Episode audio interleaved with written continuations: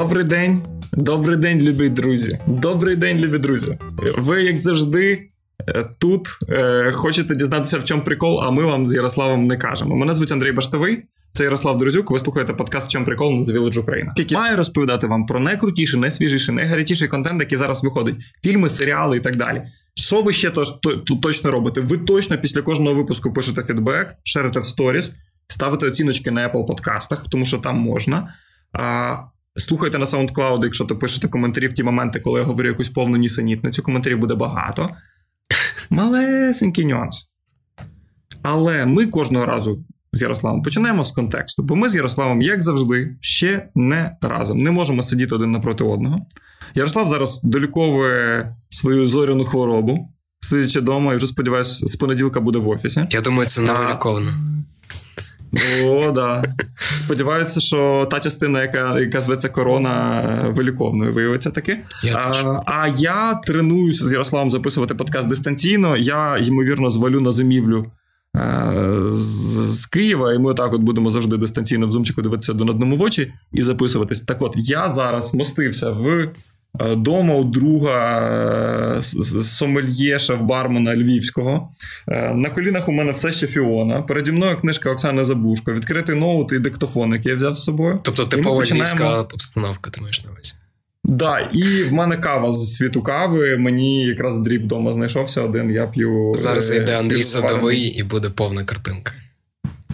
Ні, ні, ні. Я думаю, що міська влада далі е, центральних чотирьох кварталів не мала би ходити в робочий час. Там е, сьогодні ж робочий день, друже. Так от, я дико сонний. Вчора я не спав ні години, сьогодні я поспав кілька годин на щастя. З хорошого я подивився трошки контенту з того, про що ми будемо сьогодні говорити. З поганого я буду затинатися, і я вже не пам'ятаю, про що ми сьогодні з Ярославом домовились говорити. Мені завжди незручно, бо мені здається, що ти не спиш вночі, тому що ти дивишся весь контент, який у нас є в плані. Мені незручно, мені бо я тебе змушую це робити. Але я розумію, що тебе просто проблема зі сном, тому я знімаю з себе відповідальність. Але Це я вчора теж тривожна людина. Я вчора теж ліг пізно, бо я дивився новий фільм з Бенедиктом Камбербачем, який називається У руках пса. Він якраз вчора вийшов на Нетфліксі, я вирішив одразу його подивитися. Е, Я хочу сказати, що це фільм, який не те, чим він здається. Да, тому що анонсують і візуально з точки зору е, трейлера, і з точки зору там естетики, афіш, ти розумієш, що це вестерн. Є прекрасний Бенедикт Камбербеч. І є Як прекрасний жанр вестерну, який досить досить знецінений. Якщо прибрати там Джанго, то в нашому інформаційному просторі Вестернів не так багато. Да, ми можемо казати, що є е, кілька релізів крутих на Нетфліксі, є там прекрасний ковбой Бібоп, типу вестерн в сучасному прекрасному світі. Але загалом, ну давайте будемо чесними. Ми всередині в своїй душі пам'ятаємо, що вестерн це такі дядьки в капелюх, які роблять пів-паф. І ну, Це цікаво насправді з вестернами і з актуалізацією жанру. Така дуже популярна зараз думка про те, що вестерни їх фактично зараз в масовому жанровому кіно замінили супергеройські фільми. І, грубо кажучи, якщо там в другій половині ХХ століття круті режисери розуміли, що є провідний в Голлівуді жанр вестерну, і про якісь історії, про які вони хотіли б говорити, можна е, говорити в цьому жанрі. Е, Ну тобто, там не знаю, від. Е, якогось Серджіо Леоне до там останніх спроб актуалізувати, переробити це в Тарантіно, то зараз там ті ж режисери, як е, авторка вічних Хлої Джао, вона говорить про те, що фактично в цьому такому аспекті мейнстримного великого жанру, який всім зрозуміли, але який дозволяє розповідати якісь історії, його замінило супергеройське кіно.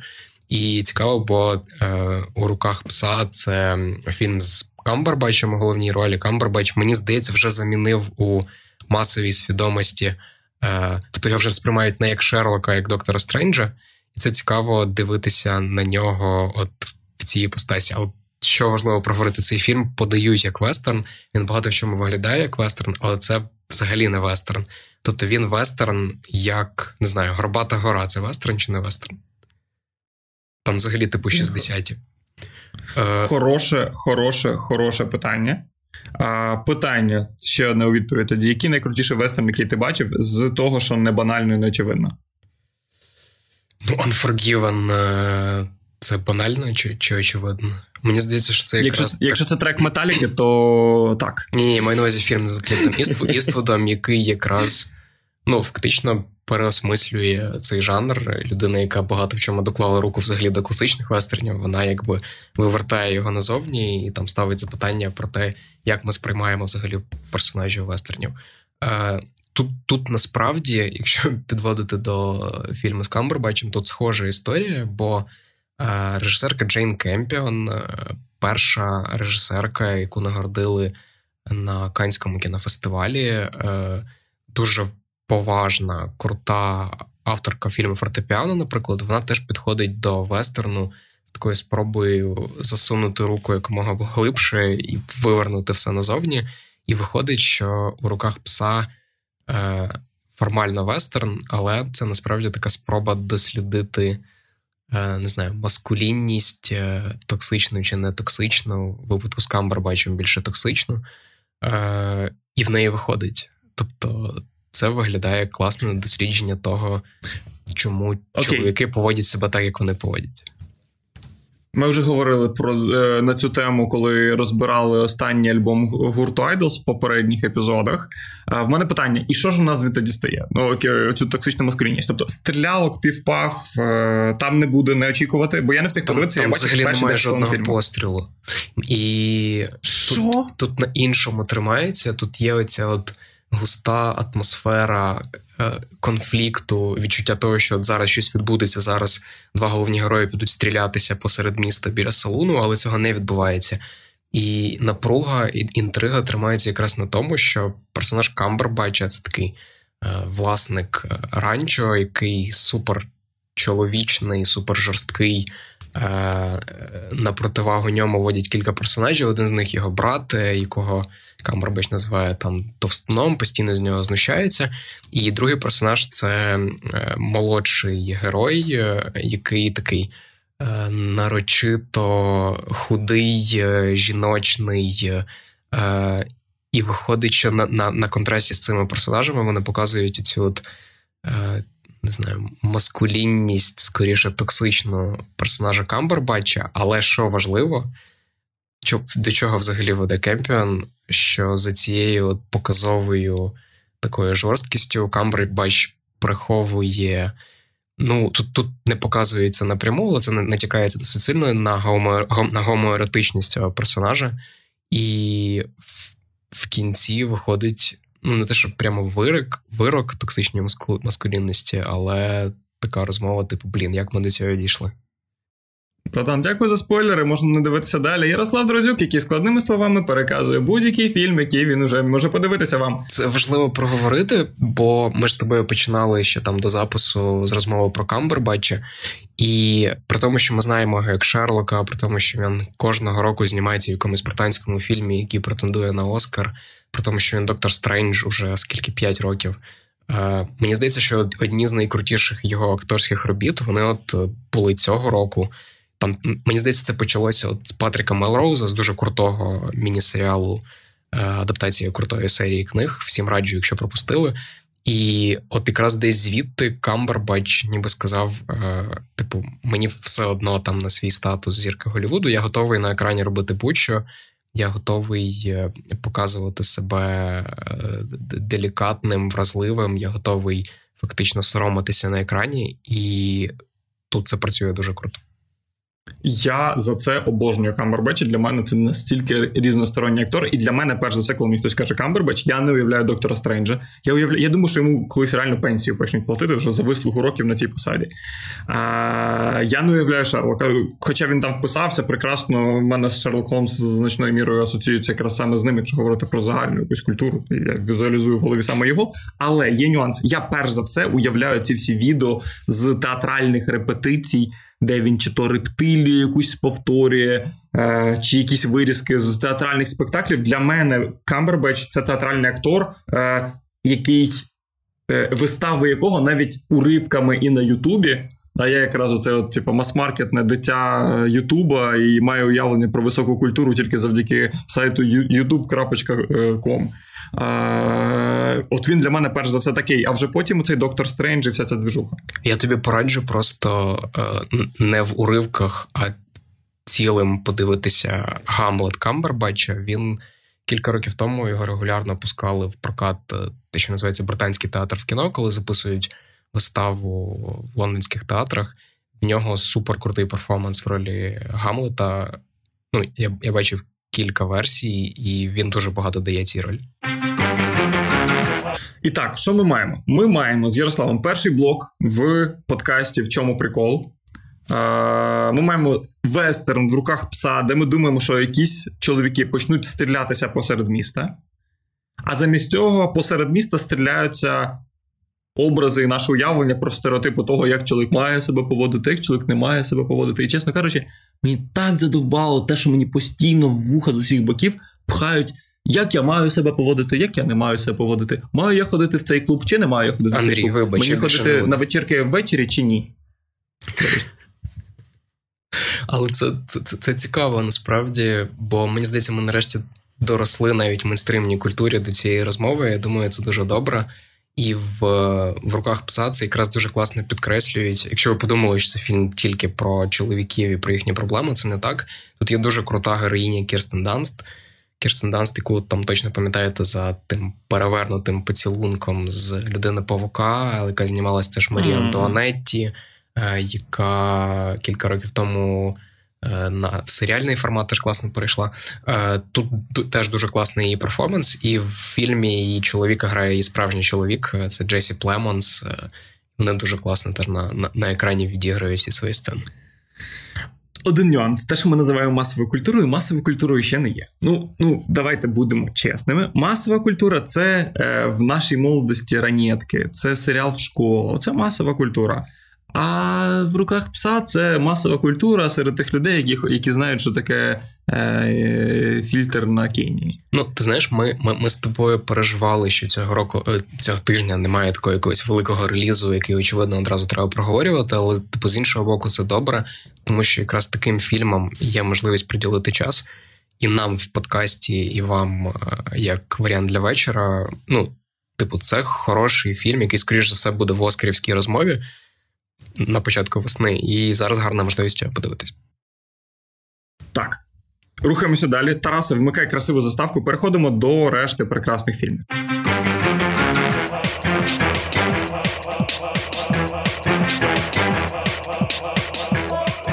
Давай почнемо не з того фільму, з якого ти почав цей блок е- в табличці, а з того, про який справді хочеться поговорити. Якому тобі, Про який тобі хочеться поговорити? Коротше, розкажу вам таку історію. Е, Якось я поїхав на зимівлю два роки тому, і вийшло так, що мені там було трохи нудно. Е, Ну, не нудно, там були свої напряги, але мені треба було відволіктися. І я способом, який Ярослав не схвалює, і я не схвалюю, тобто не дуже законно, отримав доступ до візуально, аудіовізуального контенту. Який виявився воркшопом. Я, чесно кажучи, дивився, що під руку попадало, просто десь рандомно побачив якусь рекомендацію.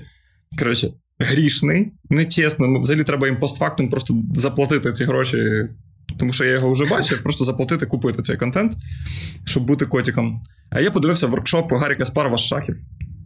Ну, просто я я не знаю багато шахістів, на той момент знав, мабуть, тільки Гаррі Каспарова. Тобто ну, тобі настільки не було що робити, що ти дійшов до цього? Чувак, по-перше, це був класний воркшоп. Ну, типу, вони реально прикольно, логічно, круто розповідали. розповідали. І це було до цих всіх Queen's Gambit ів, я зрозумів, за яким принципом працюють шахи, і реально кожного дня до сих пір граю кілька партій на Chess.com і. Я не дуже добре граю. Але загалом це дуже кайф, це дуже ну, динамічна, дуже прикольна гра. Який ти в топі, ти казав? Е, Я входжу в мільйон кращих гравців у світі. Супер. Це. Е, є чим пишатися. Е, до речі, треба перевірити. Може зараз виявиться, що вже не вхожу, бо я останнім Так, часом я тебе перебив, е, розповідай. Далі починається ця істерика з ходом королеви. Виявляється, всі починають грати в шахи, всі починають реєструватися на сайті Ческом і там рубатися між собою. Я так розумію, не всіх надовго вистачило, але я думаю, що у деяких кав'ярнях взагалі почалася проблема з тими всі прекрасними людьми, які приходять в кав'ярню, замовляють один фільтр і півдня грають в шахи. Е, от е, і цього разу ми з Ярославом говоримо про наступний фільм. Е, фільм, ймовірно, який отримує значно більше уваги, ніж міг би, якби ходу королеви не було. Фільм називається Хід короля. Це екранізація Цвайга. Чувак от, потрапляє до в'язниці. І зазвичай в в'язницях хто всіх рятує? Правильно, всіх рятує там Господь Бог наш. А тут чувака рятує шахова дошка. Ярослав. Як ти, така, Що ти про це думаєш? Це така історія. Е, ну, не не тільки про ескапізм, да, тут більше про те, щоб, ну, грубо кажучи, як в гамбіті королеви вона уявляла, малювала собі партії на на стелі. Так, Тут це для головного героя спроба якось типу втекти від е, режиму нацистів, який його закрив е, в Австрії, коли він намагався залишити країну. Е, Наскільки я розумію, це така досить е, вільна екранізація Цвайга, але, типу, якщо ви давно відкладали, не знаю, для себе німецьке кіно, це якраз гарна можливість до цього перейти. Мені просто цікаво. До речі, ми, ми в кожному епізоді згадуємо німецькі фільми. Кожного разу є фільми, зроблені в Німеччині. Ну, Тут реально на Нетфліксі багато цього контенту. Це така, якби невизнана Корея.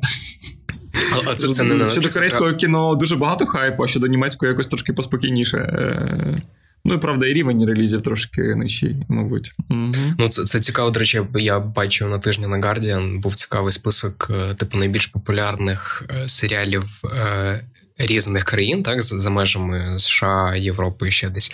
Там багато крутих історій про Японію, Корею, якраз та, та ж Німеччина. Е, З останнього, що там можна згадати, як е, швидко продавати наркотики в інтернеті, який таким хітом Офігенний два сезони, дивіться. Ну і той же Дарк, мабуть, теж з останніх великих німецьких прем'єр теж можна подивитися. Окей, супер. Наступний блок Resident Evil, так або ні. Просто дай мені відповідь на це. Я реально навіть не намагатимусь без твоєї відповіді на це питання.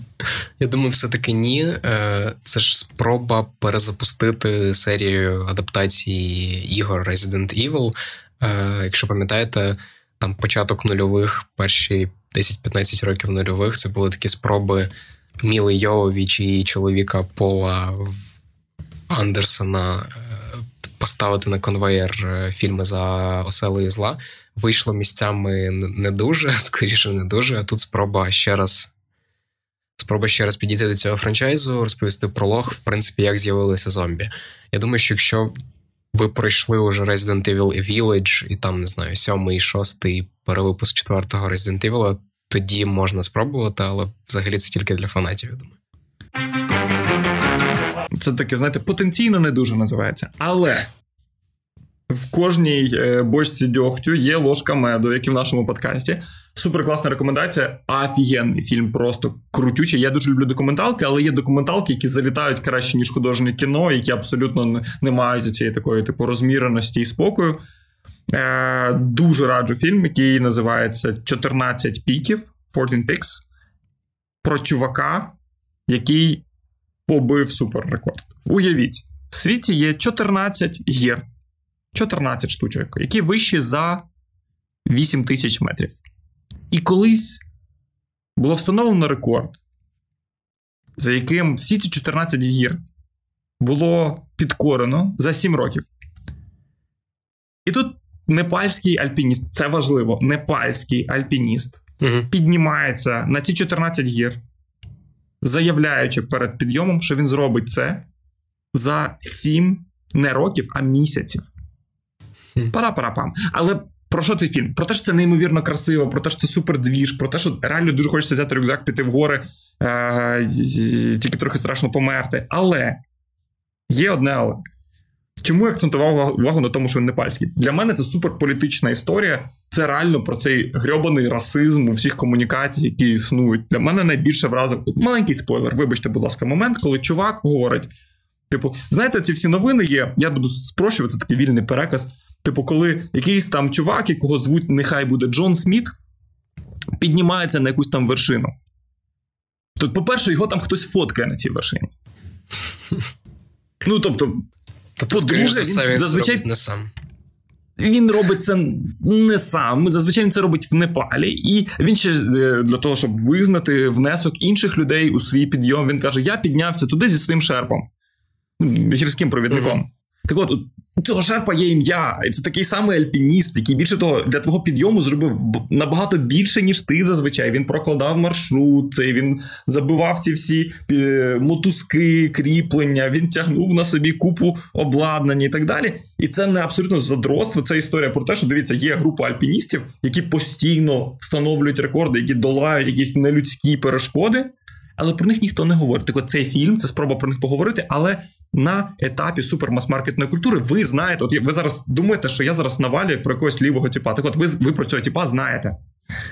Пам'ятаєте, коли всі-всі-всі медіа у всьому всьому світі, здається, в 19-му році опублікували фоточку, яка називається Пробка при підйомі на Еверест. Угу. Так, от, власне, про цього чувака саме тоді заговорили. Це чувак, який зробив цю фотку, з е, на якій 300 альпіністів стоять в черзі, щоб піднятися на саму вершину е, Евересту. І там про це якраз дуже детально розказано. Фільм динамічний, дивиться на одному диханні, дуже раджу подивитися.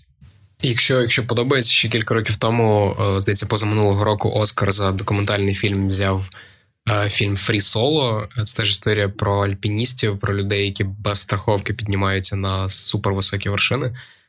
На цю тему от можна собі зробити double feature. Давай до, до наступного перейдемо. Це теж цікава штука. На Нетфліксі виходить фільм, який називається Single All the Way, тобто завжди самотній. Е, і це це, це, це, це прикольна історія з форматом ромкому, який теж вивертають назовні, коли вводять головних персонажів геїв.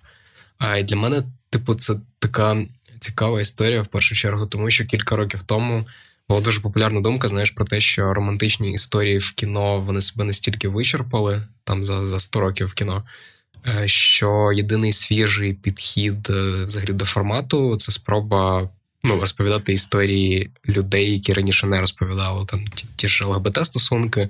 І там не знаю, після того як Спілберг в Каннах вручив головну нагороду життю Адель, е, було знаєш таке відчуття, що от нарешті фільми про ЛГБТ-спільноту вони вийшли в якийсь мейнстрім.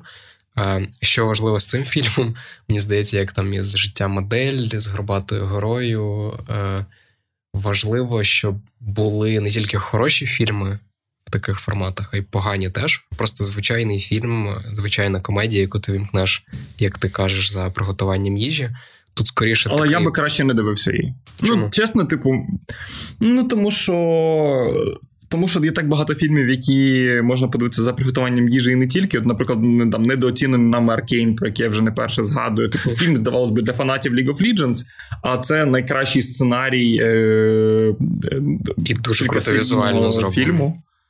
Навіть ну окей, це було передбачено, що чуваки з League of Legends вкладуться і зроблять так, щоб виглядало не соромно, і якраз з естетикою там все добре. Але от е, з сюжетом і сценарієм, оце бомба, оце розвал, і там немає жодного лівого персонажа. Ось це подивіться, типу, не витрачайте час. А, а фільмів, які зараз вже не бояться говорити про ЛГБТ і так далі, вистачає. Якщо ви бачите, що це bullshit, не витрачайте час. Ми для цього і подкаст робимо, для того, щоб просто сказати вам, що, будь ласка. Якщо ви хочете свідомо витратити час і зробити собі боляче, якщо ви займаєтесь саморуйнуванням, дивіться погані фільми. От. Але краще би ви просто пішли е, в планету кіно на ререліз до 25-річчя фільму Трейнспотінг від Київ Music Films. І от від цього б кайфанули. Навіть якщо ви бачили фільм 5 разів, це точно не буде марна витрата часу, це круто. Я хотів сказати, що там ще одна перевага. Е, навіть не перевага, це історія більше ж про про 90-ті. І мені цікаво, як ми нарешті в українській культурі доходимо до якогось осмислення. Ну, подивимось, що зробив е, український Дені Бойл. Подивимося е, на фільм «Носоріг» Олега Сенцова, який вийде в прокаті. Я його вже бачив. Я я бачу цей фільм, ну, я Я намагався інтегрувати це органічно. А, Він там уже і нагороди почав збирати. Скандал буде, звичайно, гучненький. Поговоримо про це детальніше, коли він вийде, але guys, ну, типу, треба дивитися своє, бо і мене вже задовбали ці всі дискусії з людьми, які кажуть, що українське кіно не існує, а не бачили жодного українського фільму за останні 5, 10, 20 років. Та навіть дідзю контрабас вартий того, щоб його подивитися. Я єдине, що можу сказати про носоріг, е, впевнено, це одна з найкращих вступних сцен взагалі в українському кіно.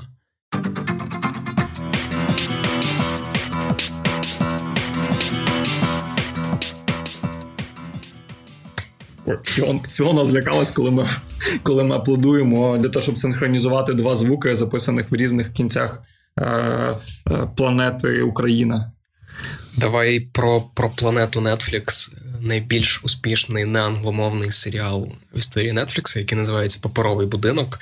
Він зараз виходить на останній сезон, тобто він вийшов вже на останній сезон на, на початку осені, а зараз вийшла друга частина з останніми взагалі серіями. Е, там вже анонсували спін-офф, зрозуміло, що він буде продовжуватися в якихось формах, але ну, це просто, знаєш, такий як останній хід глобального феномена. Е, ти ти, ти як взагалі ставився? Ти, ти, ти починав дивитися? Я починав дивитися, але в мене забракло часу для того, щоб сфокусуватися повністю на сюжеті. Правда, це те, що в мене відкладено на якусь супервідпустку, на супердовгий переліт. Я традиційно дивлюся ці всі серіали, які я пропустив сезонами, просто під час довгих перельотів, або моїх улюблених поїздок в Інтерсіті, які я роблю за місяць 10 мінімум разів. От, власне, там я все дивлюсь. Я, якщо чесно, теж скипнув його за кілька сезонів, але, типу, з того, що я бачу, це просто дуже класно зроблений жанровий серіал про постійні пограбування, про підстави одне одного, про те, що не можна нікому довіряти. Ну і, і, і все таки цікаво дивитися на не американський, не англійський серіал, який от класно підходить до жанрової складової. Братик, до речі, в стилістиці цього фільму скоро з'явиться новий фільм, який буде нам дуже близьким. Я не хочу спойлити, тому що мені зовсім зовсім зовсім по секрету сказали. Але нам буде про що поговорити в контексті фільмів у цій стилістиці, десь я думаю, за півроку рік. А... О, ти інтригуєш. Ого. О, я інтригую, братан. Але це зовсім буде мудацтво зараз розповідати в подкасті, бо це це прям секрет-секрет. Так от, але що я подивлюся? Я буду реально за годину за п'ять їхати в Інтерсіті назад до Києва зі Львова. А, Я хочу подивитися третій сезон Last in Space. Загублені в космосі. Так, та, він уже вийшов. Е, Там дуже проста історія, здавалось би, навіть трошки примітивненька. Е, Міжпланетні ці всі літання, така оця двіжуха. І родина розбивається на планеті і мусить там на тій планеті вижити. Там уже потім з'являються інші люди, все таке. Але це історія однієї родини, і потім спільноти людей, які намагаються той, е, е, розібратися, як їм жити з нуля. Іронічно, чесно кажучи, топорно, як на мене, їх всіх звуть їхнє прізвище Робінсон. На на, цьому на цьому етапі хочеться вимкнути подкаст. І якщо ви не вимкнули подкаст, я вам за це дуже вдячний. А, але це красиво. Це сімейна історія, тобто там є малий, там там є персонажі різного віку. Відповідно, хтось фокусується на стосунках батьків, хтось стосується, е, хтось фокусується на стосунках батьків дітей. Для когось головним героєм є цей е, малолітній персонаж. Е, і відповідно для такого якогось спільного перегляду людей, у яких є різні смаки в кіно, і якщо нікого з них не нудить від всяких космічних тем, загалом дуже варто уваги. Мені подобається. Ну і тим більше він закінчується. Це останній третій сезон, тому я спробую якраз надолужити. А, Да, нас доганяй. І давай останнє, мабуть, що серіалів сьогодні згадаємо. Це 15-й сезон ситкому у Філадельфії завжди сонячно. Я теж визнаю, я я не не додивився всі 15 сезонів, і ти просто запитав мене перед записом, в чому прикол взагалі, типу, чому вони тримаються стільки сезонів. Е, Дуже цікава думка тут нас творців серіалів. Е, Типу, що взагалі таке ситкоми? Це просто якісь типу комедійні ситуації, в яких ми бачимо героїв, і в яких в яких ми їх впізнаємо е, себе фактично. І виходить, як що в кожній ситуаційній комедії, не знаю, від друзів до як я зустрів вашу маму, до якогось, можливо, Сайнфолда навіть, е, ми ніби робимо якісь висновки разом з героями. Якщо герой робить щось не так, він, скоріш за все, в кінці робить якийсь такий моралізаторський спіч про те, що от, типу, я зробив не так. е, тепер я буду кращим. Давай зробимо окремий епізод про ситкоми. Е, Давай, Бо от мене від цієї механіки, яку ти щойно описав, от я зрозумів, що мене вже починає просто нудити. Цих е, герої, які не змінюються, тобто змінюється якийсь мінімально контекст, але герої залишаються статичними протягом 15 сезонів. За це орден треба давати, або навпаки, пожиттєве. От, от тут якраз прикол в тому, що вони взагалі не роблять жодних висновків е, своїх помилок. Там, грубо кажучи, започиналася ж як історія про друзів, які запускають власний бар. І за ці 15 сезонів вони взагалі нічого не навчилися, не залишили, залишилися такими самими поганими людьми. Мабуть, найближчий е, референс до цього я неправильно згадав про Сайнфелд в попередньому контексті. От це якраз Сайнфелд, бо Сайнфелд це теж дуже довга історія, дуже смішна, але про героїв, які не стають кращими людьми в процесі, які не роблять висновки своїх помилок. Е, і він з жовтня доступний вперше легально в Україні на Нетфліксі, тому я не можу рекомендувати більше, ніж я рекомендую зараз. Це один з найкращих взагалі ситкомів в історії. Подивіться Сайнфелд. Яр. От от, от правда. Давай е, сьогодні ми трошки запутались в кінці, але завершимо чимось дуже зрозумілим, дуже очевидним. Зараз буде вставка Давай. про музичний блок. Ну, от якось в кінці вже люди отримали простий, звичайний контент для наших. От такий. Попроще давай.